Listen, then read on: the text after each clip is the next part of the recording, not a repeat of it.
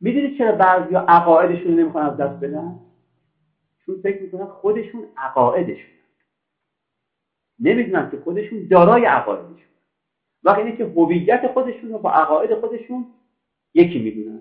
وقتی میگن این عقیده اگر دست بده من از دست یکی از بزرگترین مشکلاتی که ما مناسبات اجتماعی داریم اینه که من به یه تئوری دادم مثلا یه رأی دادم بعد خودم رو هم هویت با این تئوری می‌دونم هم هویت با این عقیده می‌دونم با این رأی می‌دونم خب این باعث چی میشه؟ هر که به این رأی من حمله کرد فکر می‌کنم به کی حمله کرد؟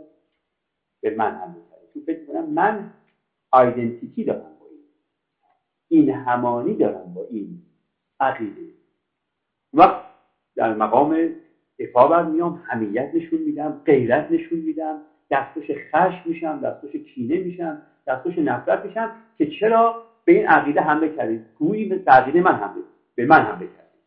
اما اگه وقتی به این برسم که ذهن من جز دارایی های من خود من نیستم و بنابراین عقاید منم که یه بخشی از ذهن منه اینم جز دارایی های منه. حالا به یکی از دارایی حمله شد اشکال نداره. ممکنه دارایی بهتری به من داده بشه بر اثر حمله به این دارایی. اگه کسی یه کت شلوار کهنه رو از من بگیره و یه کت شلوار نو به من بده که من باید ممنونشم باشم.